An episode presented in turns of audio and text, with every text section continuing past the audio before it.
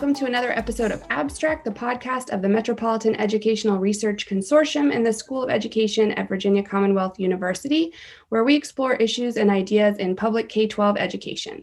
My name is Hillary Parkhouse. I am a faculty affiliate of MERC and the host of today's podcast.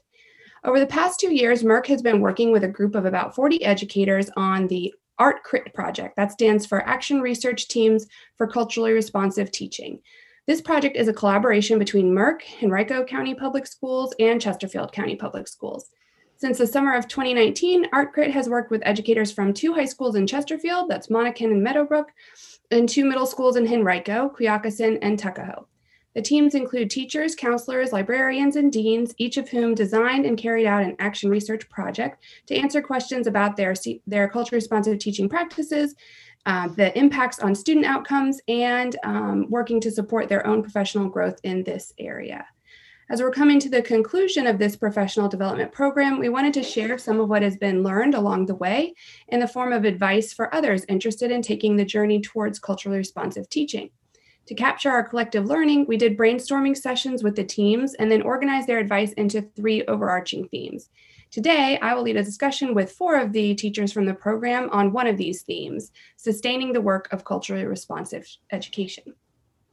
So, let me introduce everyone to you now. Heather Dawson is an English teacher at Quioccasin Middle School in Henrico County.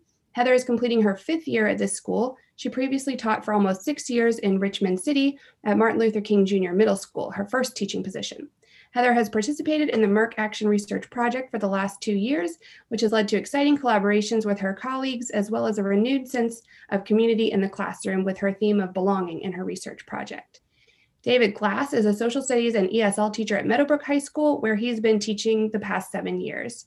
David's action research has focused on English language learners developing a strong sense of belonging at school and using a social action approach to multicultural education. He is a new member of the MERC English Learner Research and Evaluation Team and will be working on a new project discovering multicultural and multilingual students and families' funds of knowledge. Jenny Smith is an eighth grade English teacher and the department chair at Quioccasin Middle School. This is her 18th year teaching and her eighth at Quioccasin. Before teaching in Henrico County, she spent a decade teaching middle and high school in Philadelphia. And finally, Kevin Sosha is the Dean of Students at Meadowbrook High School. This is his 16th year in education and his third year at Meadowbrook.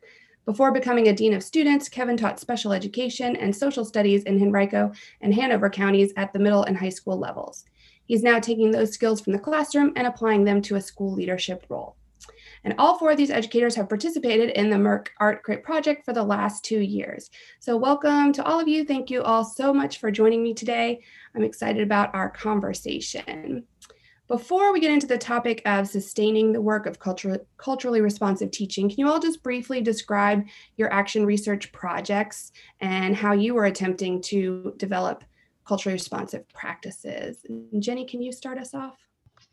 Yes, I can. Sorry. Um, yeah, so I last year in the first year of the program, my my project was geared towards um, student writing and how students use writing as a way of both like bringing their identity into a classroom, but also exploring their identity through the way and what they write. Um, and then kind of transitioning from there into writing as a as a way to engage with the world around you, or writing as a way to um, take action. Um, this year with virtual learning, I very much shifted gears, and my project was around building relationships in virtual learning. And then as the year went on, I spoke, I focused specifically on building relationships with the students who were the most disengaged with virtual learning.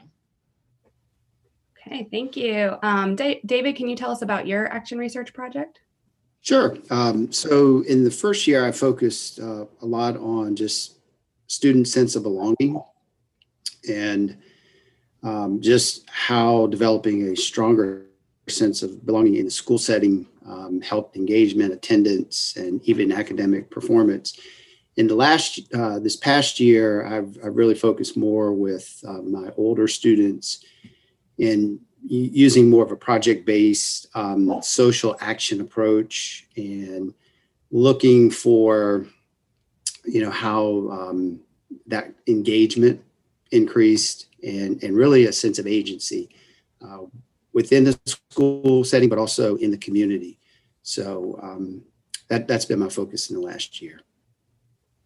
Great. Um, Kevin. Hi, um, and so my my focus for the last couple of years is trying to develop uh, agency in uh, our students and giving them opportunities to um, to basically uh, help their school and develop a, a sense of belonging and uh, wanting them to be belong to the school and also to help each other.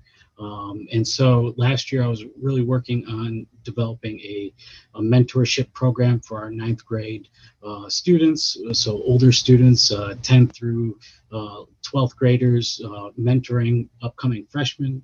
Um, those plans kind of got sidetracked a little bit from COVID for this year. We're starting the school year virtually, we kind of shifted and we have moved. And so this year, our, our my focus was developing a a, a, a PLC that is um, that is a culture responsive PLC with teachers from our MERC team and then other teachers within our school that want to be part of what is culture responsive teaching, find out more. And so with that, we've also included students into that group. And the students that are that that come to our meetings this year have I really th- I really think that it, they've given our teachers uh, kind of an insight into what the student is going through and and really developing that kind of relationship between our teachers and our students. And and they've even be, our students are are are talking to our teachers more in, in, in, positive ways. And and our teachers are are taking the feedback that they've received from our students and and taking that and applying it into the classroom Great. And just for any listeners who might not be familiar, can you um, tell us what PLC stands for?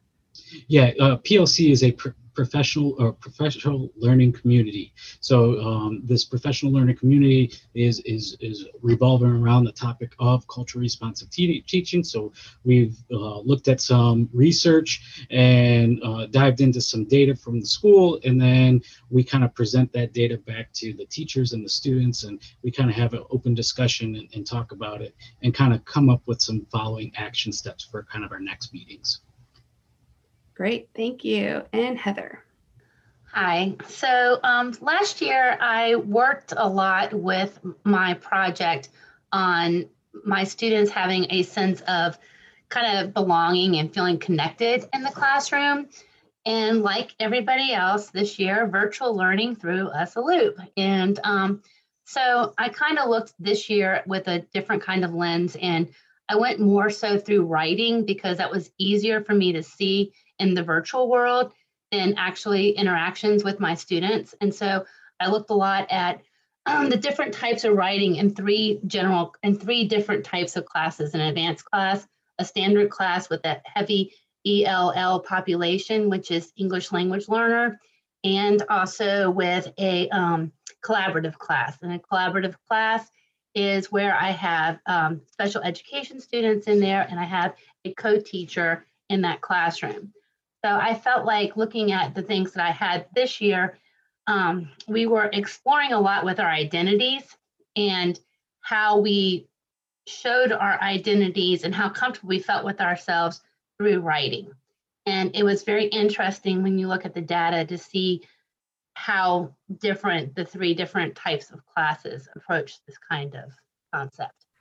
Thank you all. So, um, as we can see from your projects, there are a lot of different dimensions of culturally responsive teaching. So it might be helpful to start by sharing what we mean by culturally responsive education. Um, so you all touched on relationships and sense of belonging, um, student voice a bit, uh, curriculum. So uh, when we talk about culture responsive education, what what do we mean by that, or how how do you define it? And Kevin, can you start us off?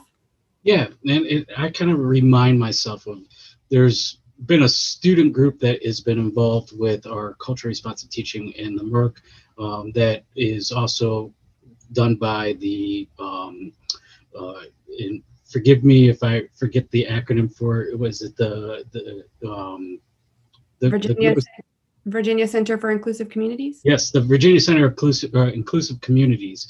And they've been working on a, a project uh, in, in, in the last few months uh, in in developing like what is culturally responsive teaching um, from the student point of view, and then they're developing a, an end project. So the, the, I actually went to the first meeting and, and listened to the students kind of talking about about what is culturally responsive teaching just by the words. And it was really just kind of interesting where they dived into what is culture what is responsive what is teaching and really came up with some some good ideas. And it really comes down to understanding a student all right forming a relationship with a student and then using those relationship pieces and that and, and what they what they know about the student and, and and using it to leverage their teaching into reaching every kid. Uh, and and that's kind of what the students came up with without even knowing what culturally responsive teaching. It was really really interesting to kind of hear them talk around that uh, and and come up with a pretty solid uh, uh definition for culturally responsive teaching. Others have um, anything you would add? I I totally agree with that. I think the the the idea the building relationships and, and being student centered and letting student voice or student knowledge drive things is, is super important. And I think one thing that um, I'm I'm I kind of like have to relearn this all the time is that it's also for me about um, culturally responsive teaching is also about challenging the status quo that has not always served all of our students and that might be like the status quo as far as like a set of pedagogical practices. It might be the status quo as far as texts. It might be the status quo as far as like how kids get funneled into course. Really looking at every place where we just kind of let the the wheel of education keep turning without disrupting to say, wait, is this, but is this right? is this what we wanted it to be, what we meant for it to do? And I, to me, like CRT is like the, the, there's a metaphor that I can't think of right now. You're like sticking a, the stick in the wheel to make it stop turning for a minute and maybe like correct course a little bit. Other thoughts? Yeah, I would just, and I agree with everything that's been said. Um, but you know, I, I kind of go back to Gloria Ladson Billings, and you know, it's it it really at the end of the day, it comes down to learning, and so it's taking you know students' culture and language, and how do you leverage that for learning, and how do you help them to become independent learners and so I, I agree with Jenny. I mean, sometimes it's hard to kind of stop things and say, why are we doing things this way? Well, we've always done it. Okay, well, I've been here seven years, you've been here 10 years. Well, who decided this was the best way to do it? And you know, you get a lot of pushback. Um, I'm in a in a class with world history where there's an SOL, and it's just overwhelming the amount of uh, information that English language learners have to to learn or remember to, to do well on the SOL. Well, why don't we cut some of that back and focus more on critical thinking skills so that they may not remember everything and just, you know, there's that low hanging fruit, simple recall. But what happens when they have to start thinking, you know, and so I think as culturally responsive teachers, we have to challenge our PLCs and our administrators and say, look, you know, these may be English language learners, these may be special education students, whatever it is.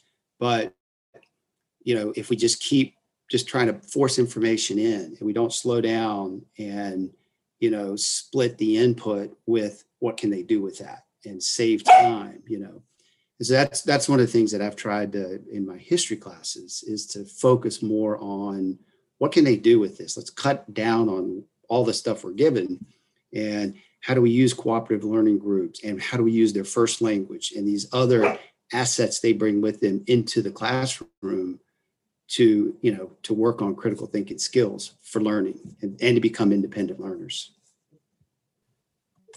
And for those who aren't familiar, SOL in Virginia the standards of learning and also the name for the end of course exam. So I think that's a great example of what Jenny was talking about this status quo that um, teachers are are in and um, it's helpful for culture responsive teachers to pause and critically reflect on what are the impacts of these high stakes tests on our curriculum and what our students are learning and whether they're becoming critical thinkers. Um, okay, so the theme of this episode is sustaining the work of culturally responsive education because it's not always easy to be a culturally responsive educator. What are some of the challenges of culture responsive education and what are some strategies for addressing these challenges? And Jenny, we'll start with you this time.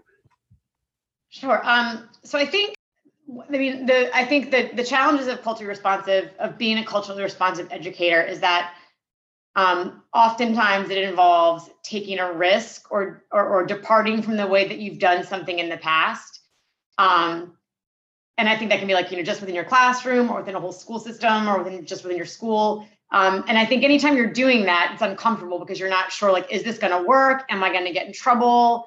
Um, all the reasons why taking a risk in the classroom can be really challenging. You know, you're it's, it's your time with students, and so you worry like, if I try something new and it fails, have I wasted this time with our kids? Um, or if I if I try this thing and it's and it's it doesn't go the way I thought it was going to go, have I you know damaged the reputation of, of, of CRT in the building? I think the the ways that we've addressed these challenges in, in my building and specifically um, related to the MERC team is the group of teachers that have been a part of this project at our school. So there were eight of us in addition to Heather and I. I think just knowing that there are eight of us in the building that are doing this work has been, I can't even explain how huge that's been. I mean, it's been incredibly significant. Like, you, you know, we all know, like, if I'm going to try something and it flops, I know who I can talk to about that. Or if I have an idea and I just need to like say it out loud to somebody, I know who I can talk to. Or if I heard something in a meeting today that like just did not sound right, but I want to make sure I'm not insane. I know who I can talk to. That we have an automatic group of people in the building that um, are. I know that they're reading the same things that I'm reading, and, and it's it's been incredibly valuable to have the network in our school to start to um, feel to, to feel good about making some of the changes that we want to make and feel supported with each other and making those changes. Yes, and that's um, we're going to return to that point about um, the importance of having colleagues and then um, i'll ask you all to share strategies for someone interested in this work. How do you find those colleagues? Um, before we get there are there other challenges of culture responsive education and strategies for addressing those that anyone else wants to share? I guess one of the one of the challenges is that a lot of the times that well a lot of the times when we talk about education um, or something that needs to be done I, I, think every teacher needs to be culturally responsive and have that relationship with students and use that in, within the classroom and, and, and, use it to benefit the learning in the classroom. Um, and sometimes it's it, it, there's a sense of urgency where um, where where things we, we want to have a, a quick fix for something and and the challenge is to be a culturally responsive teacher this is not just it, it, you you do it once and it's over this is a continuous work. It's it's something that you have to work on, and you're going to get better. Um, and, and, then you have to work with your colleagues to have that connection, and even that that connection will even if they're not culturally responsive teaching maybe they see what you're doing and the responses that that you're seeing from your your students within the classroom it will bleed over into that next classroom and so that's this is this is a slow process but I think it, it has benefit for everybody. And I think we just have to kind of remind ourselves that that yes, it, it, it culturally responsive teaching is is is, is not a one and done. It, it's a continuous mindset shift in, in education. I think that's a great point that um, that can be a challenge is allowing it to take the time it needs and not being eager for a quick fix, as you said. Any other thoughts? Um, I'll also say that um, you know, everything in Jenny So is completely what goes on in our building. We're extremely lucky that we have a very supportive administration that goes along with um, our practices. Um, but I think also one of the challenges could be um, having that kind of communal support because um, when you look at um, any kind of pushback that we get, it does come from the community. So I think that what we kind of need to do is maybe reach out more so to our community about the practices that we are doing and the reasons why we're doing it, not just telling them when we're doing it, but let them really understand why we are doing that. Okay, so we'll return to this question about um, how do you find colleagues to collaborate? Um, you all talked throughout the program about the importance of share having people you can share both your struggles and your successes with and bounce ideas off of each other and get feedback So, what are some ways others interested in this work can work to build a community of culturally responsive educators around themselves? And Heather, do you want to start? Sure. Um, I would definitely say this: the MERC problem, uh, MERC problem, MERC program, um, definitely got the, ball rolling. Um, and, you know, having that kind of collaboration as a department also helps. Um, I will say that most of the people in our program are English teachers. So that has really helped us tremendously with our practices at school. Um, you know, also, you can kind of find other teachers kind of just by listening to your students. Your students like to talk, they like to tell you if they learned something interesting. And if they learn something interesting in this class, you can be like, wow, that's something maybe I should look into. Maybe I should talk to this teacher and find out what they're doing that has my students so interested and you know and, and what kind of approach they're taking to this. I think that is something and that's a great way to find like-minded educators in the building. Um, you know, you you have to find teachers that are willing to take risk. And that's that's the the biggest um, I think, challenge of finding others because sometimes we are, you know, we do get comfortable. And sometimes we have to learn how to push those boundaries of comfort in order to do what is um, right for our students.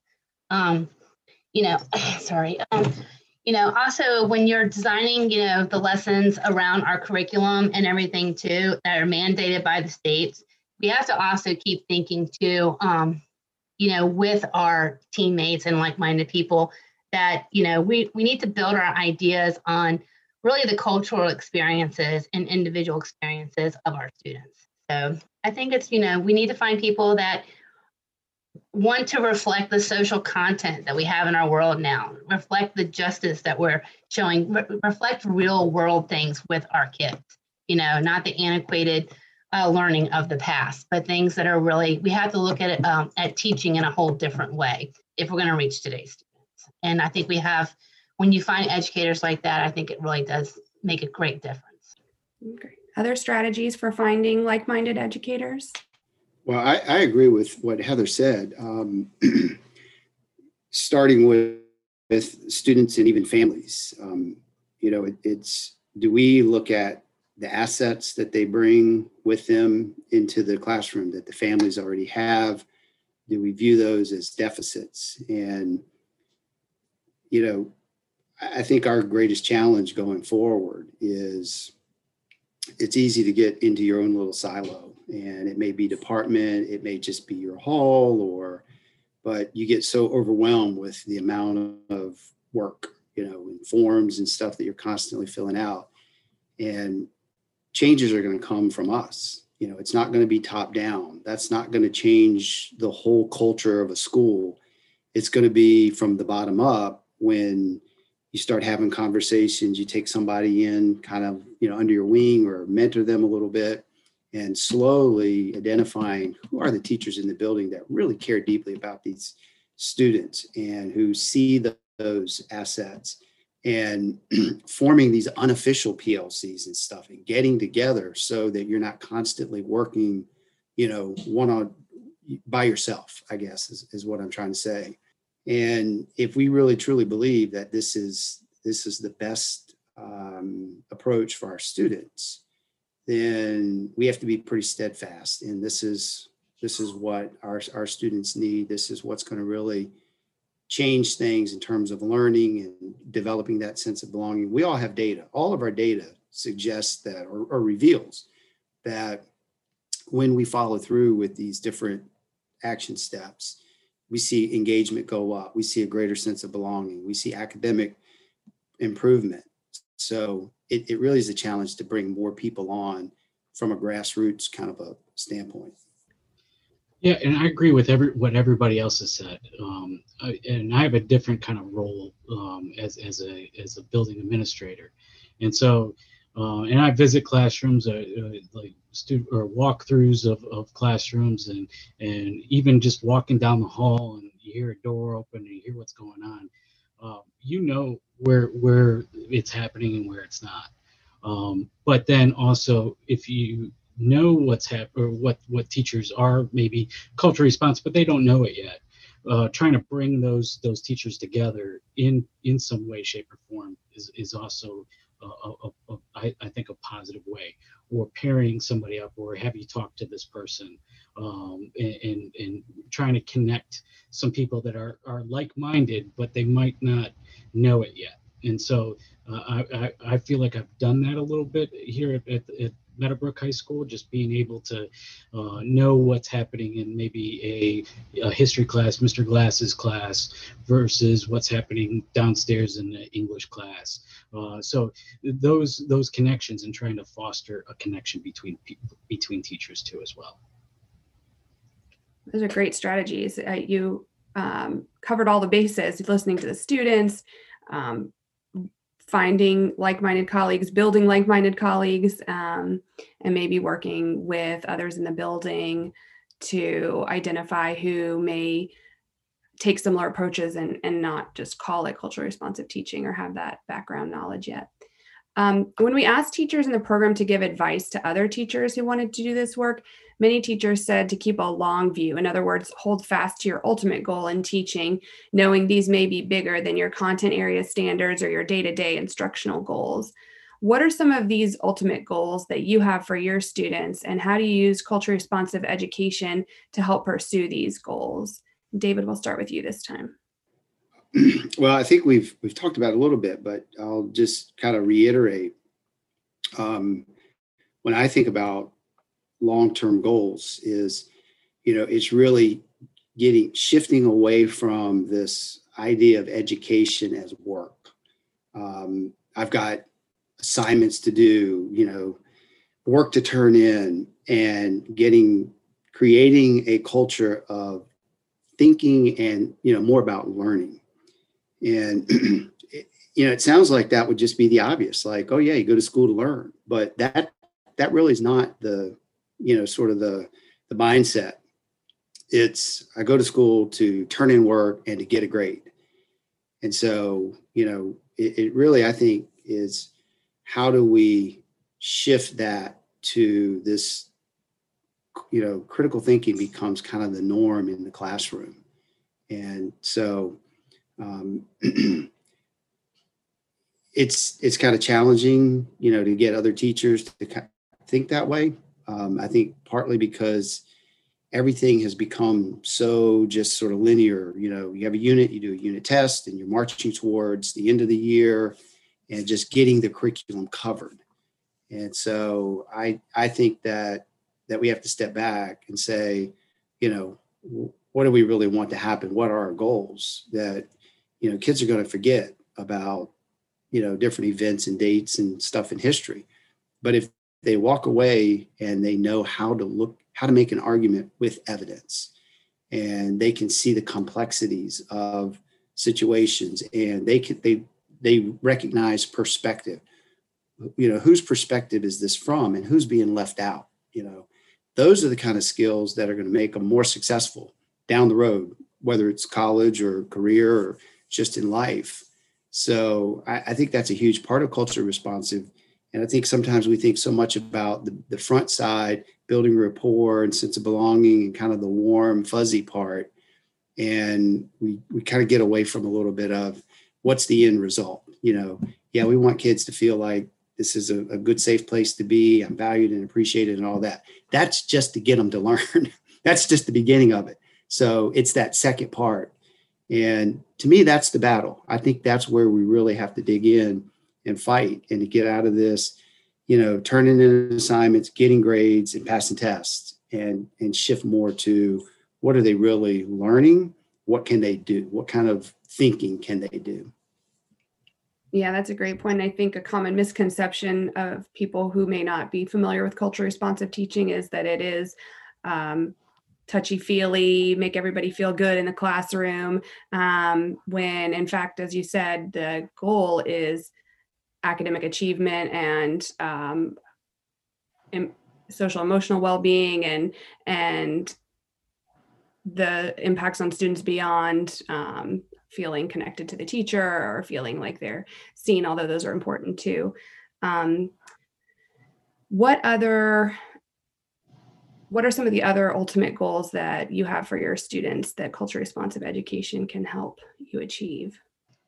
I, I mean, I think I, yes, like I wanted to take notes while David was talking. I'm like, yes, these are, you're saying the things that I've been thinking really well. um, because, but because I think that actually gets back to like, uh, really much broader national conversation about what is the purpose of education like to train people for work and i don't really that's not why i became a teacher to like train kids for jobs. That's not that's not what i thought i was doing. I think sometimes that's what society wants us to be doing. And i actually think that's where crt has a really important role again in challenging the status quo because we know that schools have traditionally funneled kids into certain kinds of classes and never certain kinds of jobs. And but beyond that like as an english teacher i want um, I mean, I obviously want like my students to see reading and writing as tools for making change in the world. I want them to see reading and writing as ways of exercising greater control over their own lives. That when you can read and write, you can access information, you can advocate, and that those are things that allow you to create the life for yourself that you want,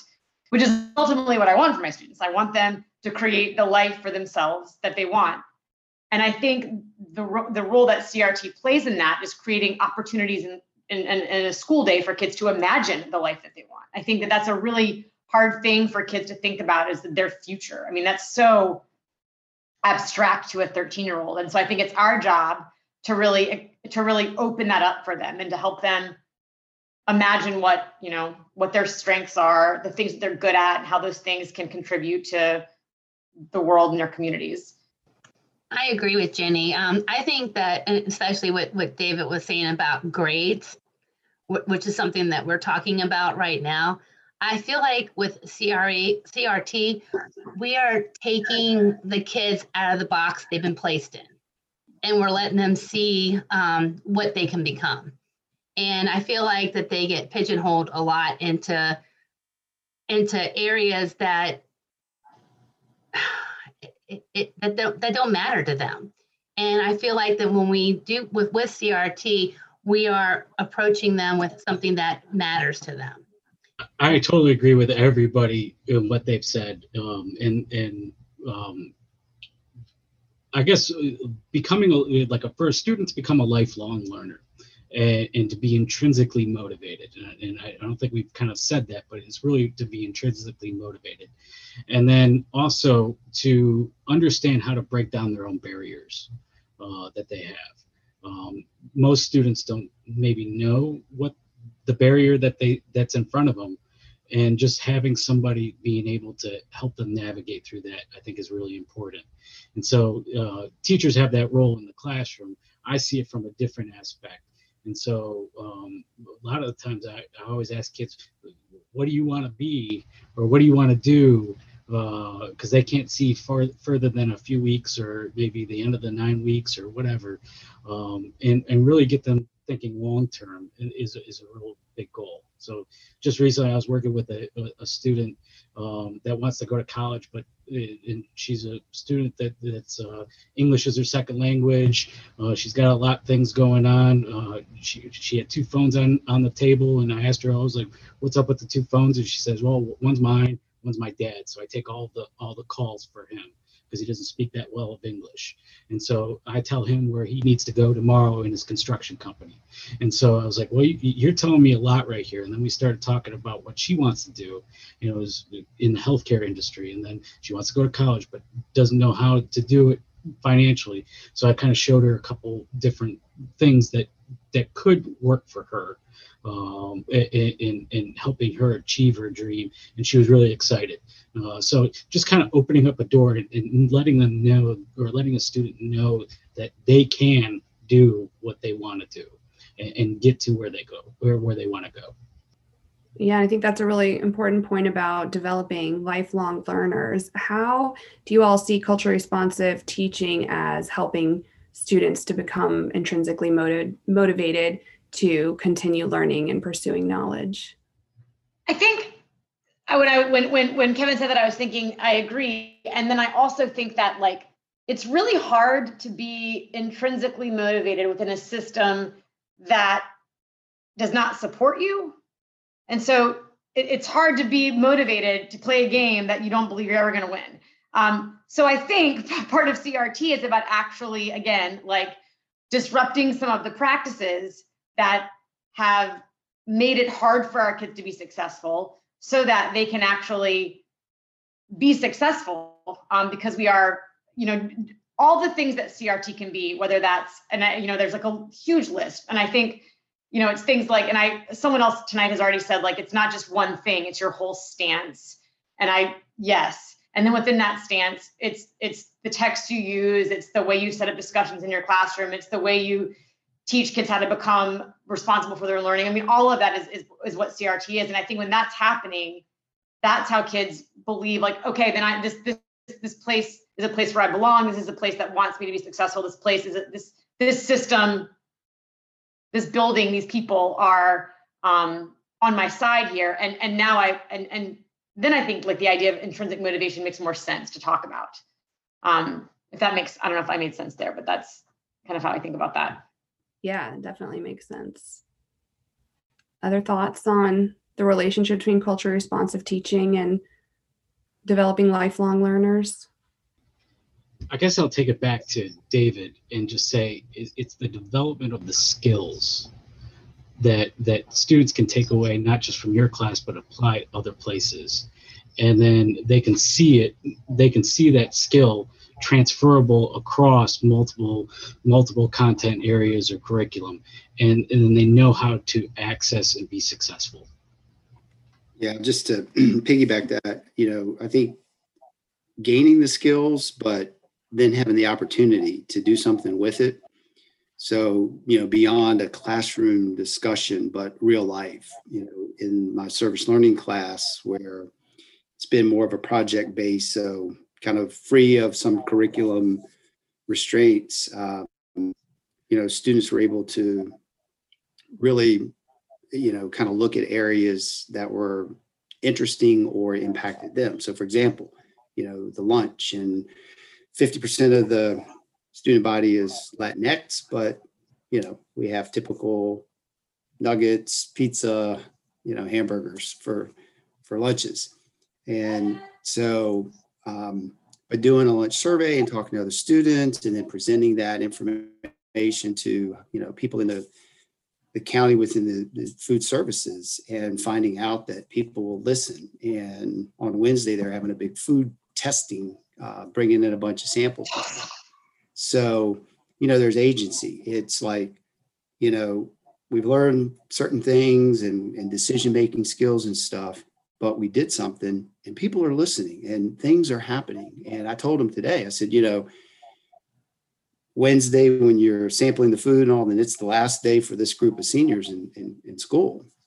I said, this is like your final exam. This is the culmination of almost a year's worth of work.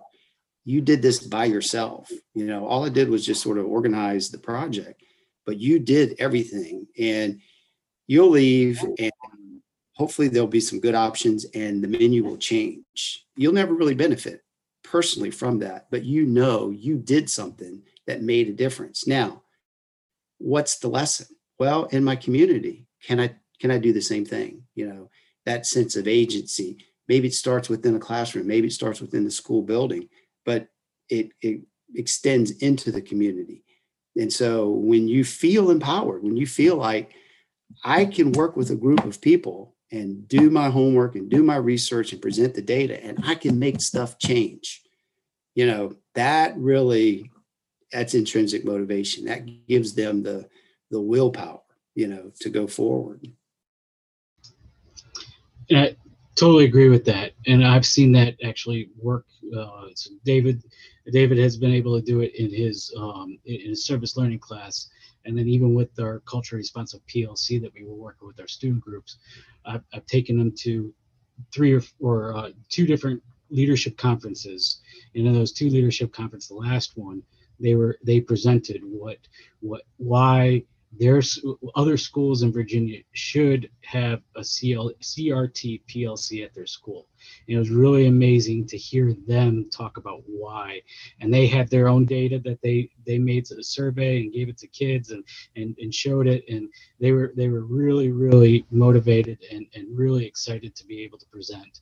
And I will say the, the first they had to do four presentations in breakout sessions. The first one was was rough it was their first time. They've never done something like that. I will tell you by the last one, they were on point and they they they you can feel that they were glowing by the end of it. And so uh, they were they were frustrated because in this world of virtual learning, uh, most of our students and most students across the state of Virginia and across the country have turned off their cameras, not feeling comfortable to ask those questions that they might have from from listening to a teacher or or, or a student or or a presentation they were they were they wanted people to really bring them some questions. And they only had a few and they wanted more. They wanted the kids to really challenge them to be why is it important? And they would they wanted to tell them so another theme that arose when we asked for your advice for other educators is that even the most culturally responsive classrooms have bad days and there may be times when you feel discouraged and so that may be another challenge um, in doing this work. What are some ways teachers can sustain themselves in the work of culturally responsive education when they may be feeling discouraged that uh, their plans didn't go as they were hoping for them to, or maybe the student response wasn't what they were hoping for? Yeah, I mean, I think one, um, I don't know, maybe this is only me, maybe not all teachers are like this, but I think teachers are, I am at least really good at like you know, you measure your success by your the student that's hardest to reach. And so you might be getting, you know, 24 kids, but if you didn't get that 25th, could you feel like the day was a failure? And it's good that we think that way because we want it, we want all of our students.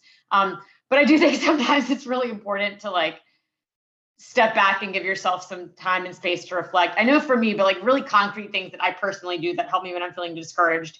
Um, I, I I tend to journal a lot about my classroom and that's really helpful because um, it actually you know when when you think something hasn't gone well and you can go back and read what you've written about your year or specific moments in your class it helps you see things as part of a bigger picture which makes it easier to, to, to contextualize the one thing that didn't work the way you wanted it to and can also then maybe provide you know a path for your next steps. Um, and i also this is a super hokey teacher answer but um, you know for me, I think about my students and I think about like, especially the ones like that you really, they're always ones that you know, like, I will never forget this child's name. I will never forget their face. I'll never forget this thing they said. And so on, on, on a day where things haven't gone the way I thought they would, or, um, or maybe on a day where you just feel like you're catching heat for what you're trying to do, when even though when you know what you're trying to do is right. I think just really taking it back to my students is what is what helps me push through. And that idea of journaling is a, a, piece of advice that came up also in episode one of this series. So, um, if listeners haven't listened to that one, Victoria Parent and Monica talked about that she um, records reflections um, just on her phone, voice records on her phone on her drive home. If you know teachers are very busy, maybe you don't have the mental energy to sit down and write at the end of the day. But I thought that was another good strategy. Other thoughts on sustaining yourself when you're feeling discouraged? Um, I would say probably when I'm feeling discouraged about something, I I tend to kind of lean on my colleagues.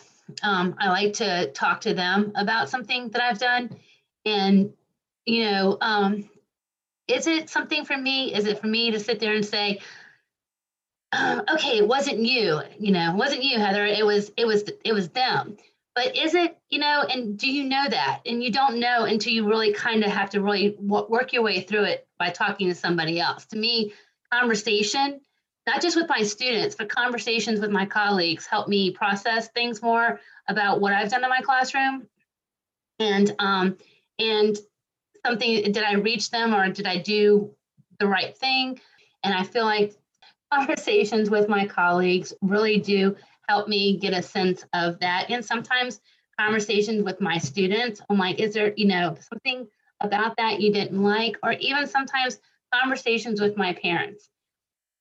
Uh, it's just talking, talking it through. I love Jenny's journaling idea. I've never even thought of that. So I think that would be a fantastic idea but as you can tell right now, I'm a talker. So I definitely um, would would um, benefit the most from that.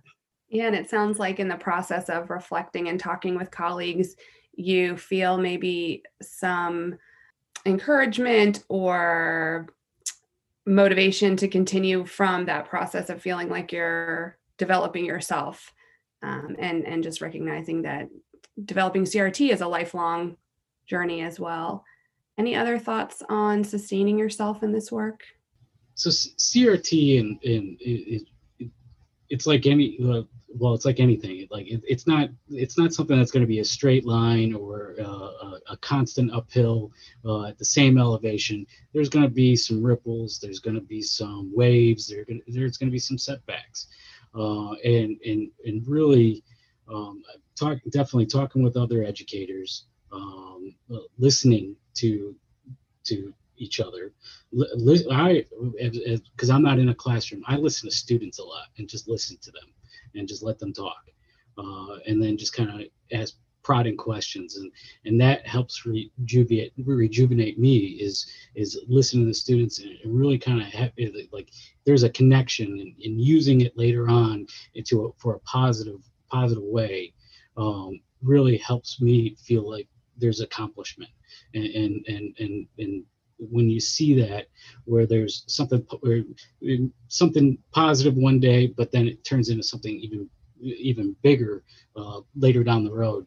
I always go back to that first interaction and, and how it started. So just kind of reflecting and, and, and remembering how how we got here and, and and maybe even where we've gone. And and i think those are really good ways to to kind of get through. Yeah that's great advice so, any final thoughts or pieces of advice that any of you would like to share? Um, just closing thoughts about culture responsive teaching for listeners who may be just starting to learn about it, starting to get interested, and thinking about how they might implement it in their own context. One thing I think about a lot, I mean, I've been teaching for a long time. Um, and I think if you asked me like 10 years ago if I was culturally responsive, I would have I would have said, I try to be. Um, and I did, I tried to be. And I think it's, so I think it's, I think it's the kind of thing that it's not, it's not an end goal. It's not like, okay, I've, I've, I, I am it now. Um, and, and in fact, sometimes like the more you learn about it, then you're like, oh man, there's still so much more I could be doing to be better at this. And that can feel daunting. Um, and I, I, I would just, you know, don't be daunted. just, you know, keep keep reading and keep trying and keep learning. Um, that's what we want our students to do. Um, and I think this is a really great example of, of, of grown-ups kind of modeling the uh, the approach to learning that we want our kids to have. Um, it's it's a being culturally responsive is like a thing you do for forever. It's not it's not you know it's not a finite body of knowledge. Yeah, I think Jenny had mentioned uh, used the term disrupting or disruptor. And I think that just as a, a piece of advice, you do a little bit of culturally responsive teaching and everybody likes it. You do a lot of culturally responsive teaching, start ruffling some feathers. Um, you know, we're seeing right now kind of a, maybe a backlash or, um, you know, not everybody thinks it's a great idea to be fully embraced in culture responsive teaching and you know helping marginalized students feel valued and appreciated and you know teaching more about you know, history and things of, of the country. So um, you know it's it you, you have to go into it kind of with your eyes wide open that you know if you're working with marginalized students and you're advocating for them and you are really in there fighting, that it's not always going to be, you know, smooth sailing and you know everything is great. You're gonna you're gonna have to you know to fight a little bit to you know to to really advocate for your students. Yeah, I think the times we're in with eight states is it now that have passed legislation controlling how teachers talk about issues like race and racism it's making potentially the work of culture responsive teaching more challenging for teachers the question of how to sustain yourself even more relevant than it's ever been, maybe. And so um, I think that's a great point and why this podcast hopefully will be helpful for people thinking about how to stay in the work when it gets challenging. So we'll have to hold the conversation there for now. You can learn more about our work with culturally responsive teaching on the MERC website at merc.soe.vcu.edu slash projects. We will be sharing lots of information from this study, so be sure to sign up for our email listserv on our homepage to stay up to date on this research. You can also subscribe and listen to other episodes of Abstract wherever you get your podcasts, including SoundCloud, Apple Podcasts, Stitcher, Spotify, and Google Podcasts. Our thanks, as always, to the VCU School of Education for supporting the work that we do at MERC and to all our partner school divisions Chesterfield, Goochland, Hanover, Henrico, Petersburg, Powhatan, and Richmond Public Schools. Thanks also to the Virginia Center for Inclusive Communities for leading the student voice component of the project. And a big thank you to David Glass, Kevin Sosha, Jenny Smith, and Heather Dawson for your amazing work on this project and sharing your advice today. And of course, thanks as always to you for joining our conversation. We hope you will share this episode with anyone who you think would find it interesting or helpful. This has been another episode of Abstract, the podcast of the Metropolitan Educational Research Consortium in the School of Education at Virginia Commonwealth University, where we explore issues and ideas in public PK 12 education. Let's talk again soon.